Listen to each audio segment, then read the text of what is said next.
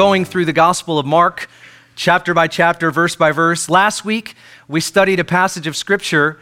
It was right before what we're reading today, and it was in your Bible probably called the Sending of the Twelve. And this is where Jesus uh, gives power and authority to his disciples in a couple instructions, and he tells them to go throughout the region of Galilee, which was about a 30 mile circumference and they're called to preach the gospel of the kingdom and heal the sick and cast out demons. And this was a significant moment as we've been traveling through this gospel because Jesus originally called his disciples that he might send them out. And this was a foreshadowing of what they were going to do entirely because Jesus' full intention is that eventually, upon his resurrection and ascension, he's going to give his entire mission and ministry into the hands of these guys.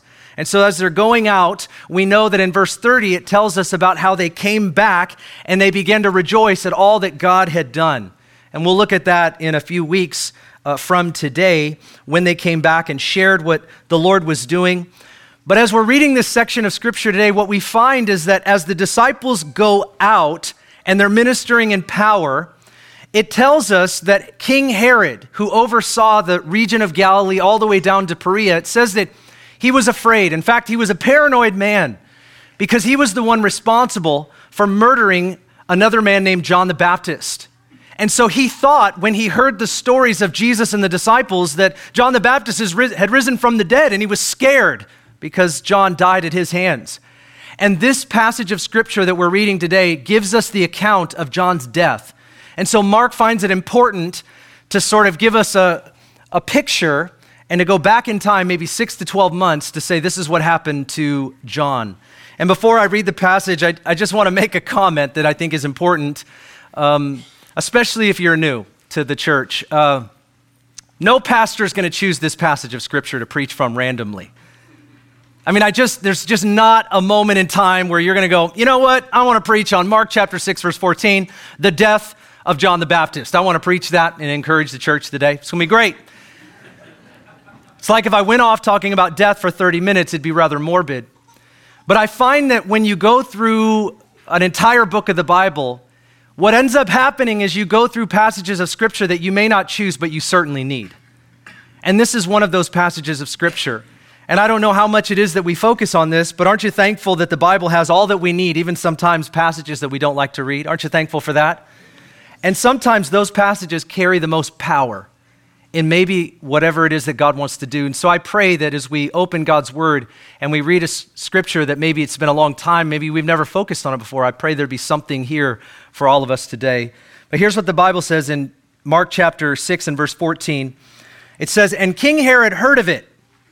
What did he hear about? He heard about the disciples and Jesus ministering powerfully. For Jesus' name had become well known, and people were saying, John the Baptist has risen from the dead and that is why these miraculous powers are at work in him. But others were saying he is Elijah, and others were saying he is a prophet, like one of the prophets of old. But when Herod heard of it, he kept saying, John, whom I beheaded, has risen. For Herod himself had sent and had John arrested and bound in prison on account of Herodias, the wife of his brother Philip, because he had married her. For John had been saying to Herod, It is not lawful for you to have your brother's wife. And Herodias had a grudge against John and wanted to put him to death, but could not do so. For Herod was afraid of John, knowing that he was a righteous and holy man, and he kept him safe. And when he heard him, he was very perplexed, but he used to enjoy listening to John. A strategic day came when Herod, on his birthday, gave a banquet for his lords and military commanders and the leading men of Galilee. And when the daughter of Herodias herself came in and danced, she pleased Herod and his dinner guests and the king said to the girl, Ask me for whatever you want, and I will give it to you.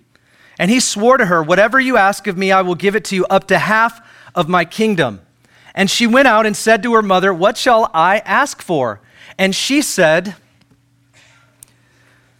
Her mom told her, Ask for the head of John the Baptist. Immediately she came in a hurry to the king and asked, saying, I want you to give me at once the head of John the Baptist on a platter. And although the king was very sorry, yet because of his oaths and because of his dinner guests, he was unwilling to refuse her. Immediately the king sent an executioner and commanded him to bring back his head, and he went and had him beheaded in prison. He brought his head on a platter and gave it to the girl, and the girl gave it to her mother. When his disciples heard about this, they came and took away his body, and they laid it in a tomb. This is the word of the Lord. Very difficult passage to read, sort of bizarre, bit of a scary story. And again, in verse 14, we understand why Mark felt the need to tell us the account of John's death. He recalls that Herod was afraid. Herod was living in paranoia. Herod was living with a guilty conscience, thinking maybe John had risen from the dead. Herod was a suspicious man. He was a he was a man that was living under such a heavy weight because of what he had done. And although, again, maybe we don't look at this passage very often, one of the things I want to bring out today is that, which is glaring right in front of us, the massive difference between this man named Herod and this man, John the Baptist. It's like light and darkness, the difference between these two people. And what I would like to do is ask you a question and then move towards somewhat of a, a, revelation that I've been thinking about. And, and the question, I know how you're going to answer it, so please understand it's rhetorical. The Saturday night service maybe didn't understand that it was rhetorical, so I'm telling you up front. But if I asked you the question, what example out of these two men should you follow? Should you follow a man like Herod Antipas, or should you follow a man like John the Baptist? Now, all of us who are not trying to maybe joke back at me, we all say John. Unequivocally, we would say, I would follow the example of John the Baptist. He's a righteous and holy man, and Herod Antipas is absolutely the opposite. So everybody in the room says, I'm going to follow, I'm to follow John because we know that the good examples in our life, they help to shape us. They're the people that help shape our character and our thoughts and our choices.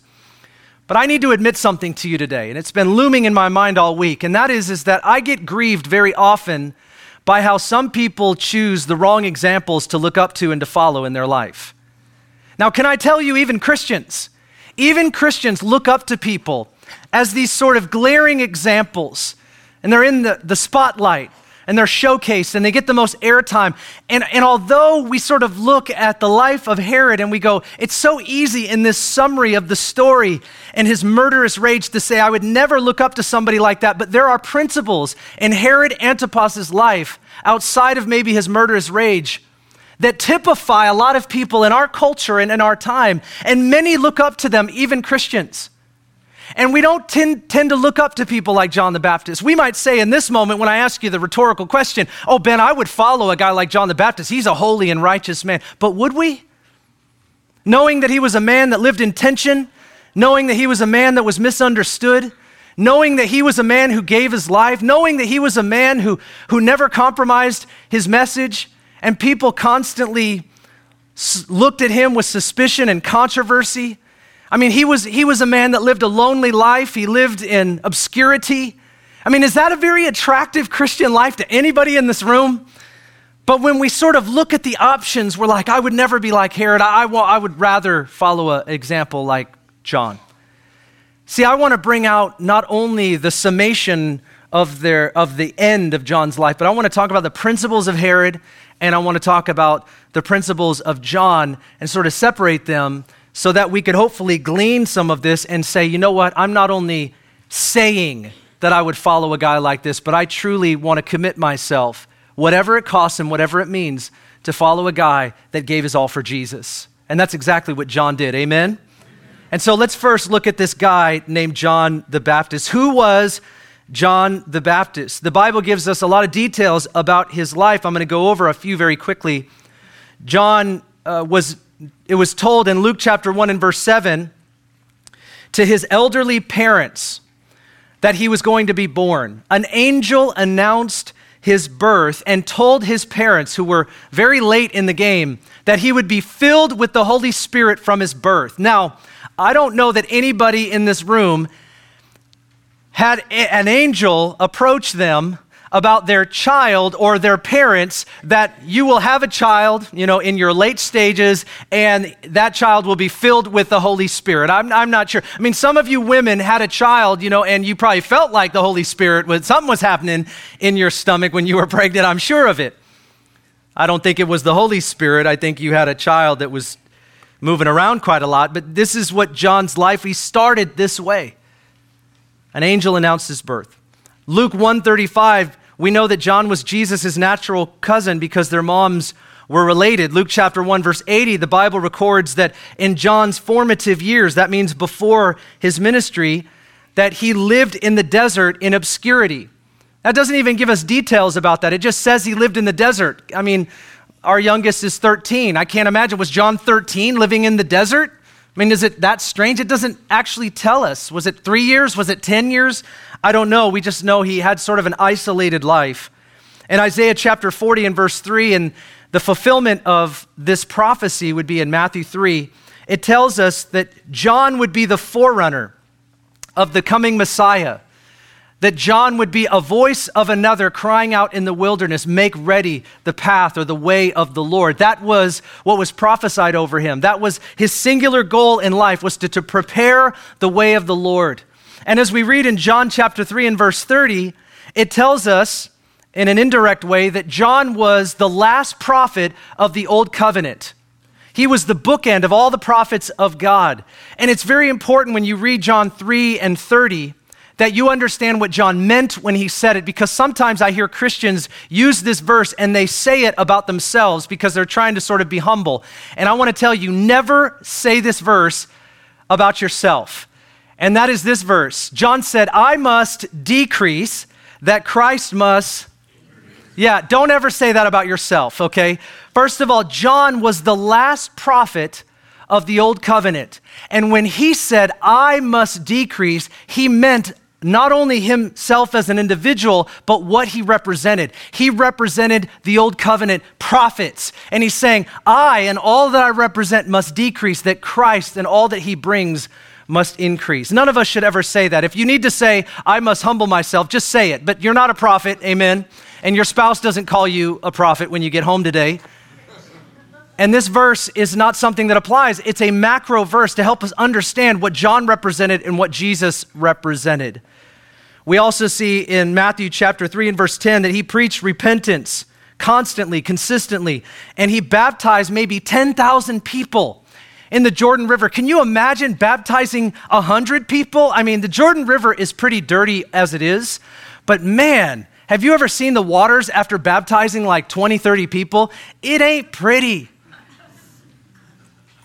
I mean, geez, that would wear out your arms just constantly baptizing people. This guy was incredible, and he's a worthy example for us to follow. Jesus even said in Matthew 11 11, he said, There is none greater that is risen among men, beyond, at this point at least, than John the Baptist. There is no one greater than John the Baptist. He's a worthy example. But here's a couple attributes I want to bring up to you today. Number one, John was a godly man. Clearly, his life was marked, he was set apart and ultimately he was killed because he was such a godly man. Look at verse 20. Herodias, this is the wife of Herod, had a grudge against him and wanted to put him to death and could not do so, for Herod was afraid of John. Why? Because John was a righteous and holy man. This is the tension of godly people, is it not?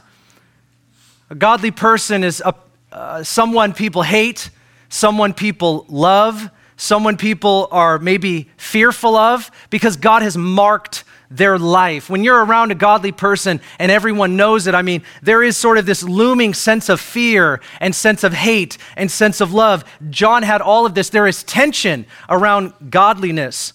And godliness in a godless world creates a type of friction that is very normal and can I tell you this today that if you're going to live a godly life in Christ Jesus, you are never going to get out of tension and friction with the world around you. It will not happen, and we've got to stop looking for it. We cannot succumb to this idea that everybody's going to like or love us. And it isn't even about us, it's about who we follow, it's about what we carry, it's about what we represent. John was not a person that people didn't like because of who he was, it was what he carried. He carried a message that not everyone wanted to hear. He said things that could be quite offensive because people loved their sin. And that's what John chapter 3 and verse 17 says. We read verse 16, but John 3 17 says, Men do not come to the light because they love darkness and their evil deeds were dark. They loved their sin, and so they did not come to the light of Christ. Well, John was a man that was not afraid to preach the truth. He was a godly man. And our heart and our life before God are just as important as the words that we share. You should just say amen right there. How many of us have seen far too many Christian examples, whether they're churches or celebrity pastors or pastors or parents or anybody that supposedly is representing the person of Christ, and they say all the right words, but they live the opposite with their life? Godliness matters. Being a person that follows the Lord and lives in righteousness, imperfectly as it is, it matters in this world. It does. And godliness, righteousness, holiness, when we live this way, it provides a foundation for the words of our mouth. But if we don't live and we're not seeking to live in a right and righteous way before God, by His grace, fueled by His Spirit, then the words that we say will mean nothing to the people in our life. I mean, if you have social media, I'm sure in the last couple months, you've seen tons of headlines about this megachurch called Hillsong. And I have people ask me all the time, what do I think about Hillsong? And what do I think about Bethel? And what do I think about all these megachurches and these celebrity pastors? And here's my answer I don't. Amen, Joshua. I don't. I don't. I don't have time. I don't know what's going on with them. I see it on social media. I pray for them and I move on. I'm concerned about Northwest Church.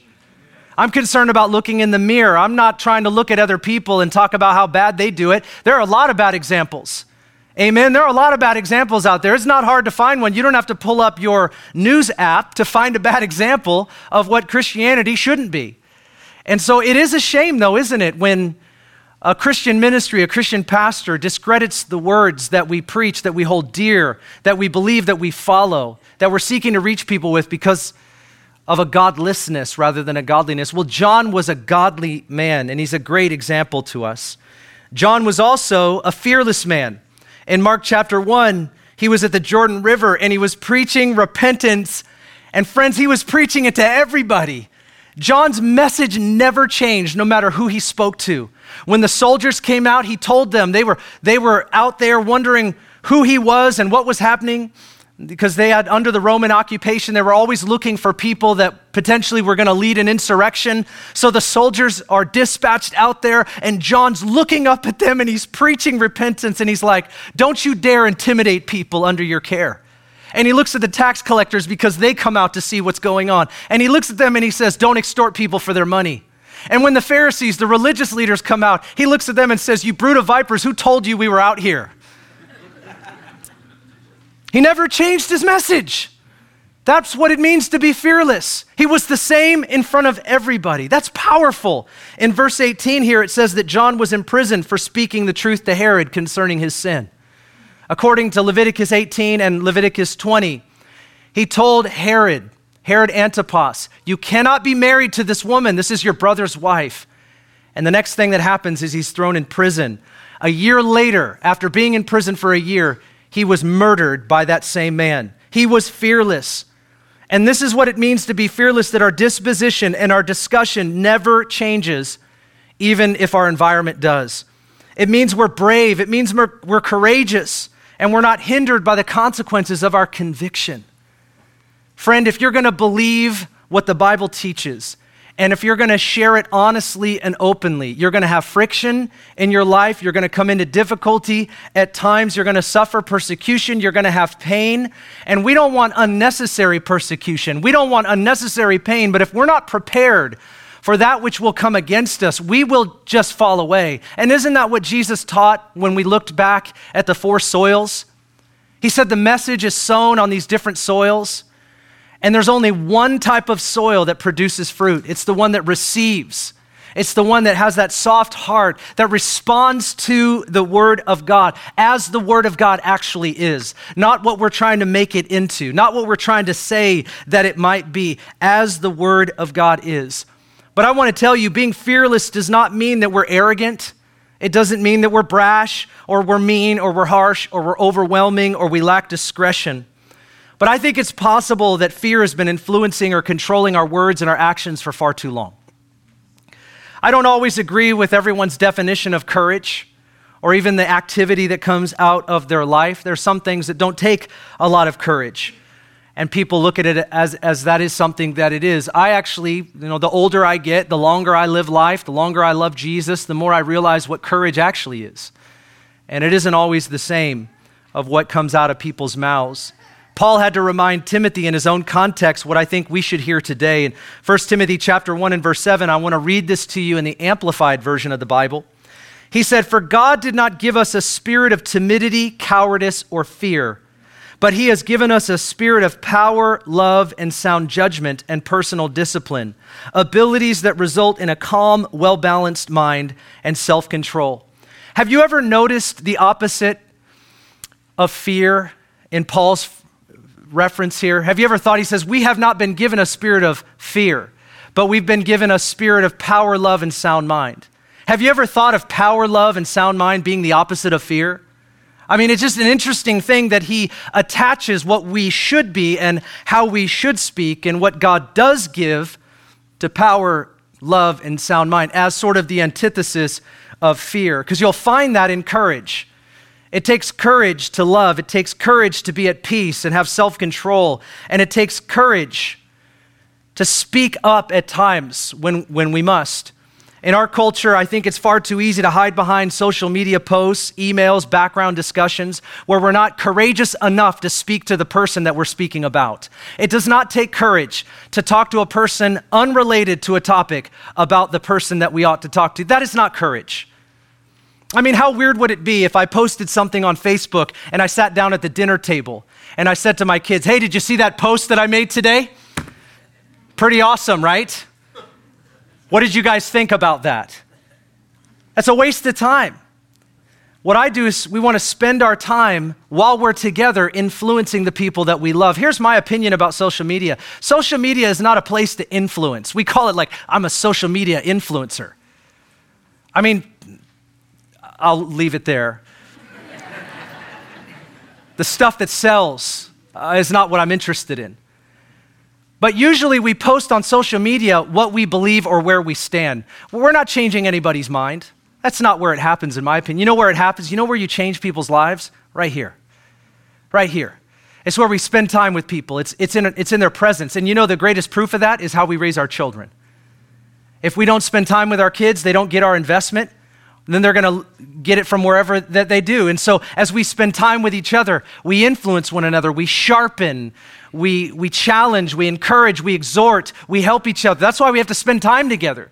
That's why the body of Christ has to connect. That's why this is important. It's valuable to do this. But it does not take courage to post in these things and send emails. Friends, we got to learn how to come back to the place where we talk eyeball to eyeball and we share with one another. That's where courage really happens, in my opinion. And that's where, honestly, this dialogue, this discussion can take place. And sometimes whatever is in our head whatever is in our heart is exposed and maybe it needs to change, right? And I, I just think that's such a, a powerful thing. I, I, I would encourage you don't ever get involved in these social media wars. If I did, I would never, I would never show, I mean, it would be a full time job for me. You probably don't know this or don't want to know this. I get a fair amount of criticism.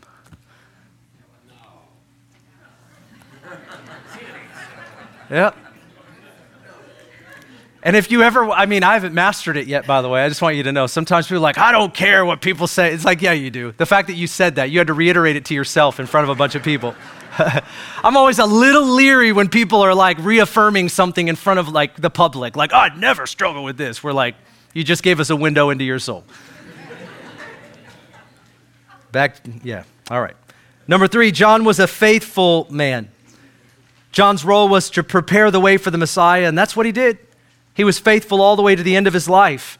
He lived in obscurity, he ministered in tension, and he lived the last year in prison, and he was killed in such a way that it's horrible to even bring it up.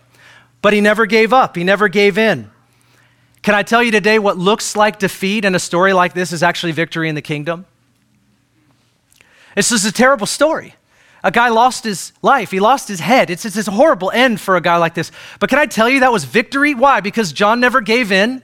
John never gave up. John never changed. He was a man of God and a man of righteousness all the way to the end of his life. And that's an incredible example for you and for me. You know, the way that we die, you can have a good death and you can have a bad death. Did you know that? We can die in a way that brings great difficulty and shame to our lives, or we can die in a way that pleases the Lord. I encourage that.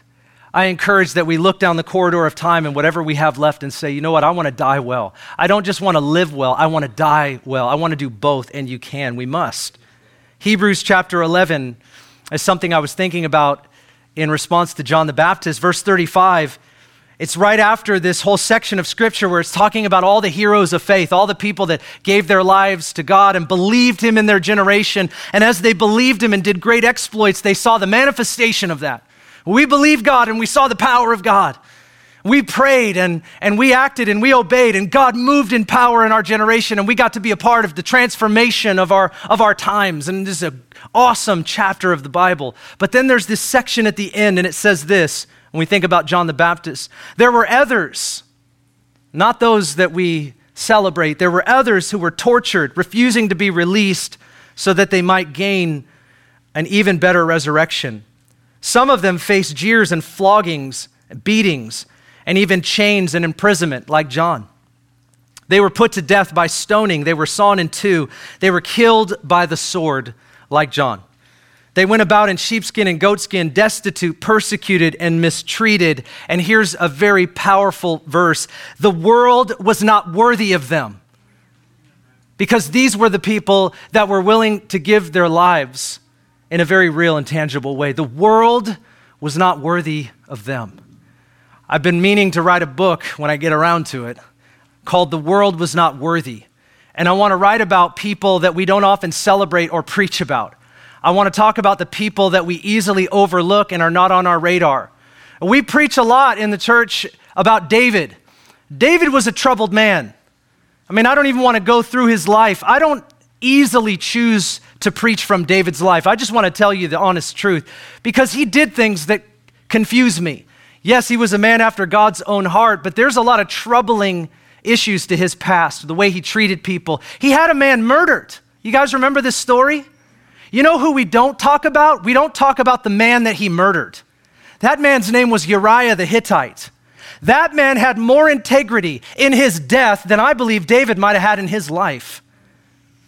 David slept with his wife, even though he, he, had, he was married. And David got this woman pregnant, and she didn't know what to do. So he decided, I'm going to cover it up. I'm going to have this man come off of the battlefield. And he tells him, I want you to go and visit your wife because he wanted to sleep with his wife to cover David's sin. And he wouldn't do it because he was a loyal man with integrity. I will not do it. I've made a pledge that I will not do this. My brothers are suffering on the battlefield, and I will not go and, and have this night because they can't, and I want to identify with them. And David was troubled because he saw that the man actually slept in the doorway of his house and wouldn't even go inside because he was identifying with those that were on the battlefield. And so David was like, I need to get him drunk. So David tries to get him drunk to send him there in case he would do what David was coercing him to do, to cover David's sin. And the man, even though he drank and made that mistake, he, he still, guess what? He still did not do what was unrighteous. And so the only thing David was left to do was have him killed. We don't preach about Uriah the Hittite because why? The world was not worthy of a man like that. This is the integrity that we must uphold. I'm not saying there isn't anything worthy in David's life to talk about, but you don't hear a message on Uriah the Hittite.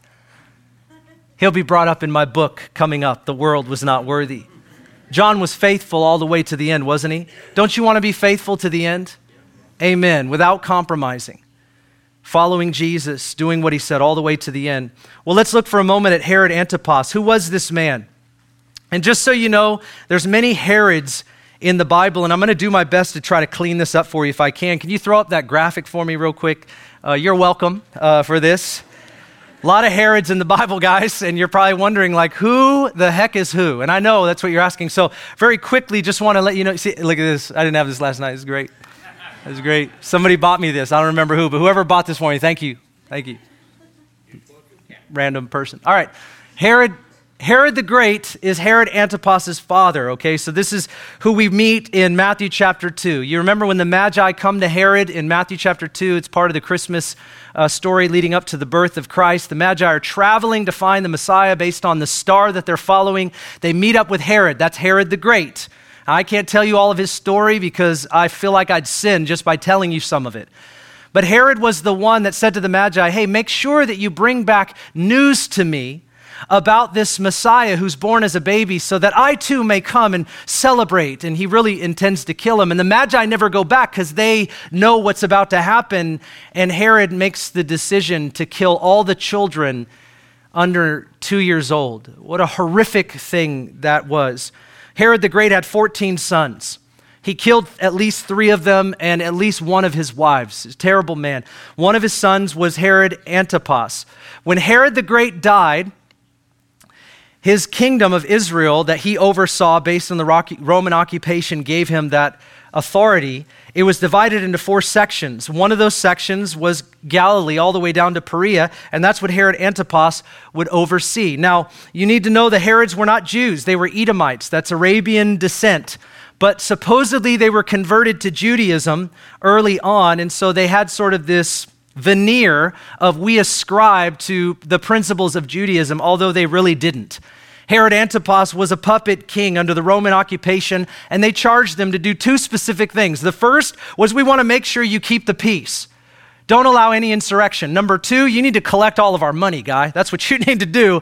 We want our money, and as long as you keep the peace and keep the people underneath this hand, whether it's oppression or whatever, do whatever you got to do. Get our money, and we'll be happy. Herod Antipas was a powerful, well connected, highly educated, wealthy, and let's just say extremely deadly political leader. And I just wanted to uh, share this with you as we're looking at one of the principles that Herod was a sinful man. Now, from the text, we can pull out one of the reasons why. Go back to this uh, uh, graphic, please. So, what you have here is we have Herod Philip. Herod Philip was married, Herod Philip is married to Herodias and they have a daughter together, Salome. Okay, now Herodias and Salome are in our passage. We've read about them. And so you might wonder, well, Herod Antipas isn't married to her. Well, this is what happened. Herod Antipas was married to another woman. He divorced her. Now, she was the daughter of another well known leader to a neighboring country. And when he divorced that woman, her dad sent his army over to this region of Galilee, and Rome had to step in so that they didn't actually wipe out Herod Antipas. So he had to go to a great extent to divorce his previous wife and what that actually meant in terms of keeping peace with neighboring uh, countries. But he did it anyways. So Herod Antipas married Herodias. He doesn't care that that's his brother's wife. But if you notice, Herodias is also the daughter of their brother. Can we just, in modern terms, this is a Jerry Springer family. if you don't know what that means, you're better off. I really don't, I don't have another way of explaining this. So Herodias is the daughter of the brother, which makes her their niece. So he marries her, shouldn't have. Then he goes and, or he goes and takes her from. All right, I'm just tired of explaining that. You get what I'm saying. Take the graphic down. Thank you. Herod was a sinful man. In verse 21 to 28, we read where he's entertaining some high profile guests at a banquet and he has his daughter. This is his stepdaughter. She's about 16 years old. He has his 16 year old daughter go and perform a dance for his guests. And the Bible says that she pleased everyone that was there. And that means that she danced in some type of sensual, sexual way. What man lets his daughter do something like that in front of these guests? A sinful man. A sinful man. And when she's done, he's probably drunk or feeling good at this particular time. And in front of his guests, because of his great pride, he says, Salome, I will give you up to half of my kingdom. Ask me for whatever you wish. And she goes back to her mom, and her mom is a piece of work as well.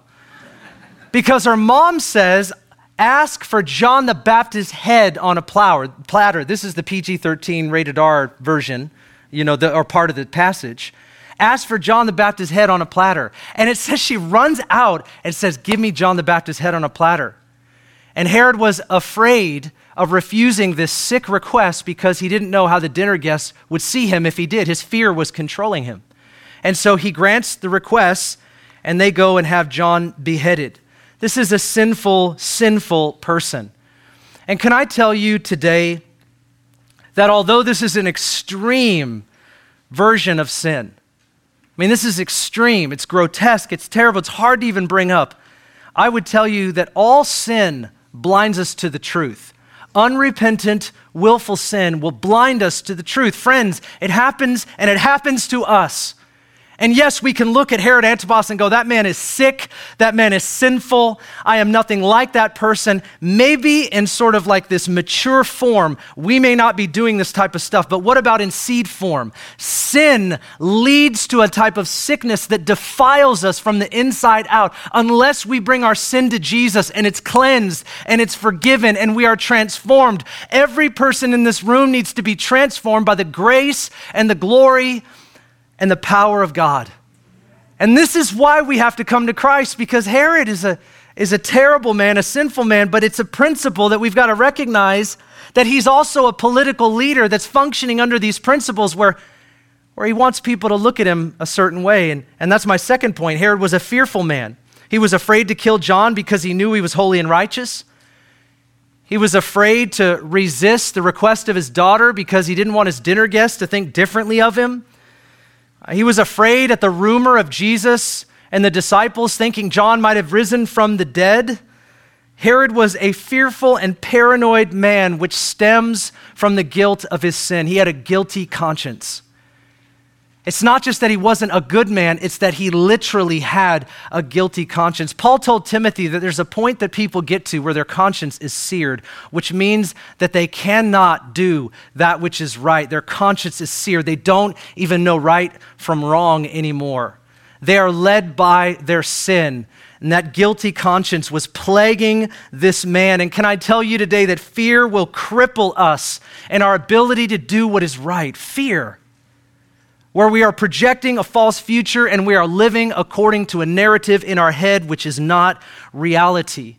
Fear might come from all kinds of sources, but we cannot give ourselves over to fear. We've got to take our fear and give it to Jesus. Am I saying you should never feel fear? I'm not saying that. Everybody will fear, feel fear, everybody will experience fear. What we do with fear is what's most important. What do you do with fear? You cannot live by it, that's for sure. He was a fearful, fearful man. The third point I want to make about Herod is Herod was a conflicted man. Maybe we don't think about this. There was a part of him in that guilty conscience that maybe he kept John the Baptist around for a reason. Look at this, verse 19. Herodias had a grudge against him and wanted to put him to death. She just didn't care. She was looking for an opportunity to kill this guy because she's sort of the subject of John's truthful speaking. John says to Herod, You can't have this woman. And she hears that and she's sort of the subject of it, and she, I want this guy dead. But it says this he, she could not do this. Herod was afraid of John, knowing that he was a righteous and holy man, and he kept him safe. Now, listen to this verse. And when he heard him, he was perplexed, but he used to enjoy listening to him. Herod is a man with a great conflict. On the inside, look, he arrests John, but he protects John. He knows he wants to do it. He wants to silence his voice. He wants to silence the truth. So he puts him in a pit, but he doesn't kill him. This is a guy who's willing to kill people. He comes from a line of murderers. He himself is a murderer, but he keeps them around. And, and this, this section of scripture sort of gives us this idea that, that maybe every, every now and again he would bring him up out of the pit. That we believe scholars would say that he was living in a dungeon, sort of a pit type dungeon underneath one of Herod's palaces and he would, he would bring him up out of that place occasionally, and he would have John preach. Now, you know, like I do, what would John preach? He'd say, Herod, you need to repent.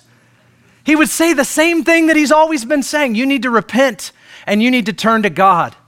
You need to make this right. You can't be married to this woman. He would say these things and he would talk to him about the kingdom of God. And it says here that he might have hated what he was saying, but he really enjoyed listening to him. He hated what he was saying, but he really enjoyed listening to him. He could listen, but not repent. He had a little bit of remorse, but he didn't have any repentance. Did you know you can feel bad for doing wrong, but really not repent for it?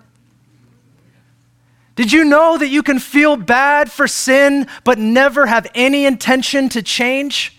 That it is possible to have remorse? You know what Paul said to the Roman church? He said, Godly sorrow leads to repentance. Not sorrow, not just remorse, godly sorrow leads to repentance. This is what we ask the Lord for in our sin. We all sin. I'm not preaching to you today about some sinless life. Jesus was the sinless one. We have sin, but what do you do with your sin? Do you repent? Do you turn from that sin? Or do you just feel bad for the sin? See, this is what we see in Herod. He was conflicted. He was conflicted but not converted. He was entertained but he was not transformed. Does this sound familiar to any of us today?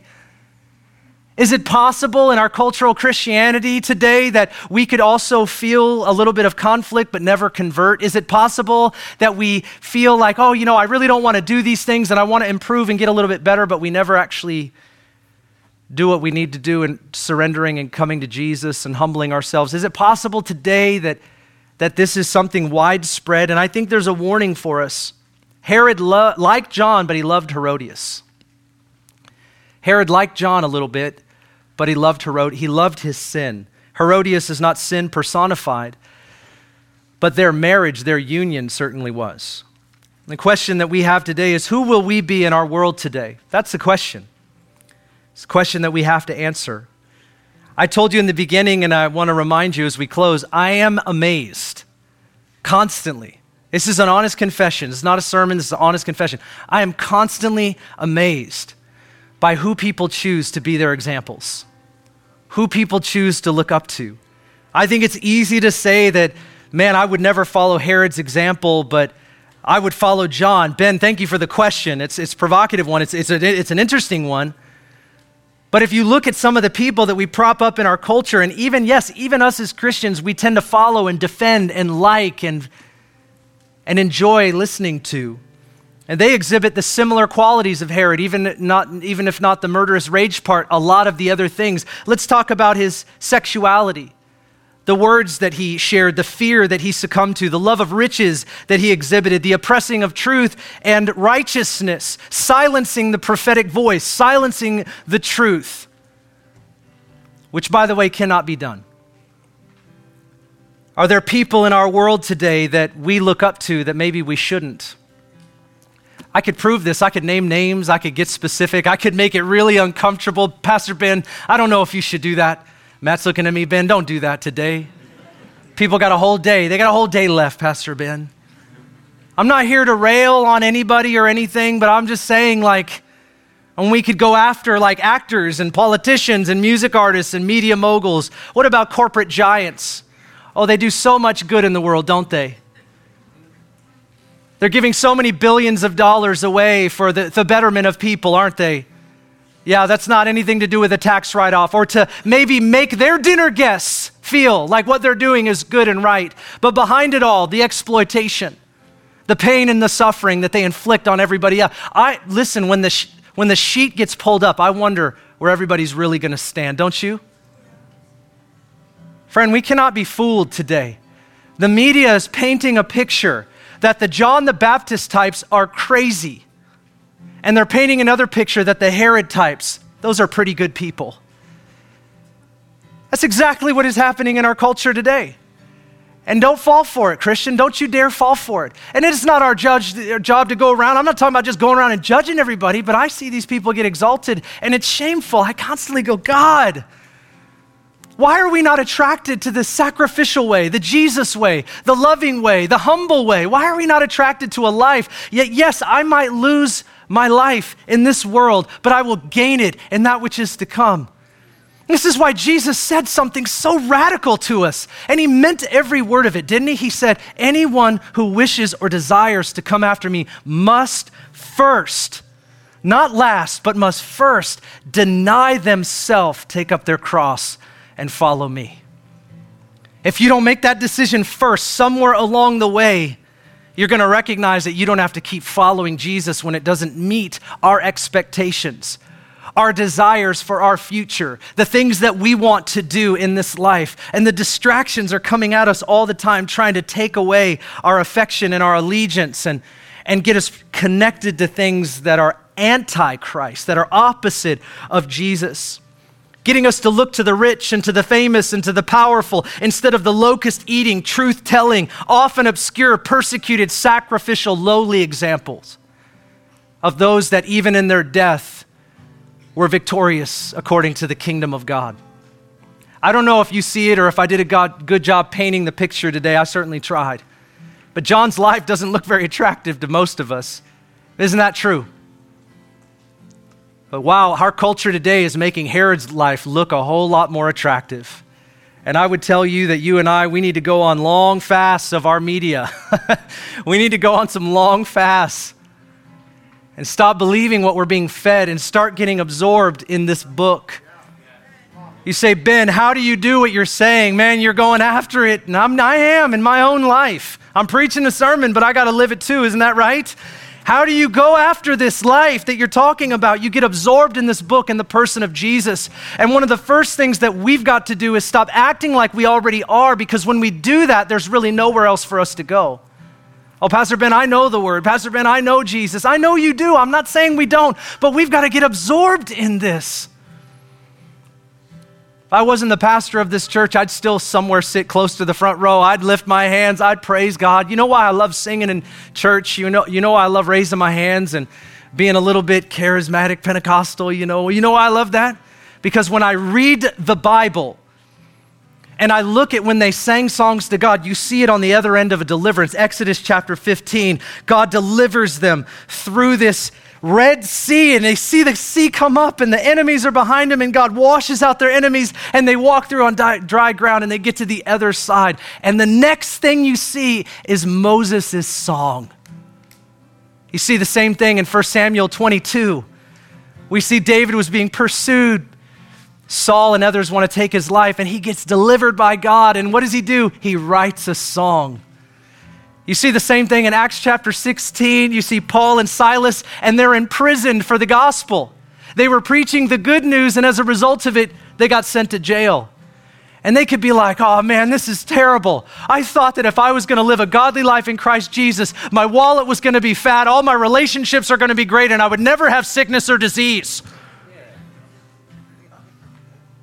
I thought that was what was going to happen, and they're sitting in the prison in shackles. And you know what it says that they do? They wasted no time. They started to sing praises to God. And you know what God did? The prison doors opened. The place where they were shook. You better smile. This happened, friend. This happened. This is better than your Netflix Rolodex, all right? It says the prison doors open, the shackles come off them. And you know what it says? They didn't even budge. They weren't even asking God to get them out of the prison, they were just singing praise to God. Friend, if you don't know why you sing in church, if you don't know why you raise your hand, be reminded it's on the other end of a deliverance that God's done in your life. I don't, we don't lift our hands for each other. We praise the name of Jesus because of what he's done. We serve the Lord because of who he is. We follow Jesus because he's the only worthy example for us to give our life. He's the one that we look to. There'll be a lot of Herod Antipas's in our, in our day, in our world. Don't follow them. Don't give them your affection. Don't follow them. I'm not even saying judge them. I'm just saying follow Jesus. Get absorbed in his way. Get absorbed in his word. If that hasn't happened, if you're not absorbed in the word of God and the person of Jesus, do it. No one else deserves your life. No one. No one. You say, well, Ben, that's awesome. I know. So, why don't we close with prayer with a fresh surrender today? You willing to do that with me? Why don't you stand? I'm not asking for every head bowed and every eye closed. I'm asking for every eye open and every head looking forward. How about we all surrender? How about we call it a collective surrender to Jesus today? And uh, if you are here and you do not have a relationship with Jesus, if I ask you, are you forgiven of your sin? Do you know him? Do you walk with him? If you can't answer that with great confidence, I want to tell you the best decision that you can make is give your whole life to Jesus. That's what life is about. We don't want Jesus in our life, we want Jesus as our life. And so today, if you don't know him, come forward after the service. Our pastors will be here. We want to pray with you, we want to talk to you. We want to help you find Jesus and follow him faithfully with all of your life. But let's pray together. Father, thank you for your word, your glorious word that leads us into better things, that shows us the righteousness of Christ. Father, we thank you that you've saved us. Thank you that you've set us free. Thank you that you've given us an example, words to follow, truth that sets us free. And today we surrender to you and we say openly, publicly, with all of our hearts that you are the worthy example for us to follow. You're the one that we look to, you're the one that we look up to. You're the one that is worth everything. And so we thank you today. Father, I pray where there might be deception and where we're looking to another for any reason whatsoever, I pray that we would just discard that and we would be absorbed in your book. We would know your way and we would follow it faithfully. Father, bless your church. Thank you for your people, the people of God. Help us to go out of this place and represent you well. By the power of the Holy Spirit, we pray. In Jesus' mighty name, everyone said, Amen. Amen. Amen. Thanks for listening. If you'd like more information about Northwest Church, go to our website, nwcfoursquare.org, or download our app in any of the app stores by searching Northwest Foursquare Church.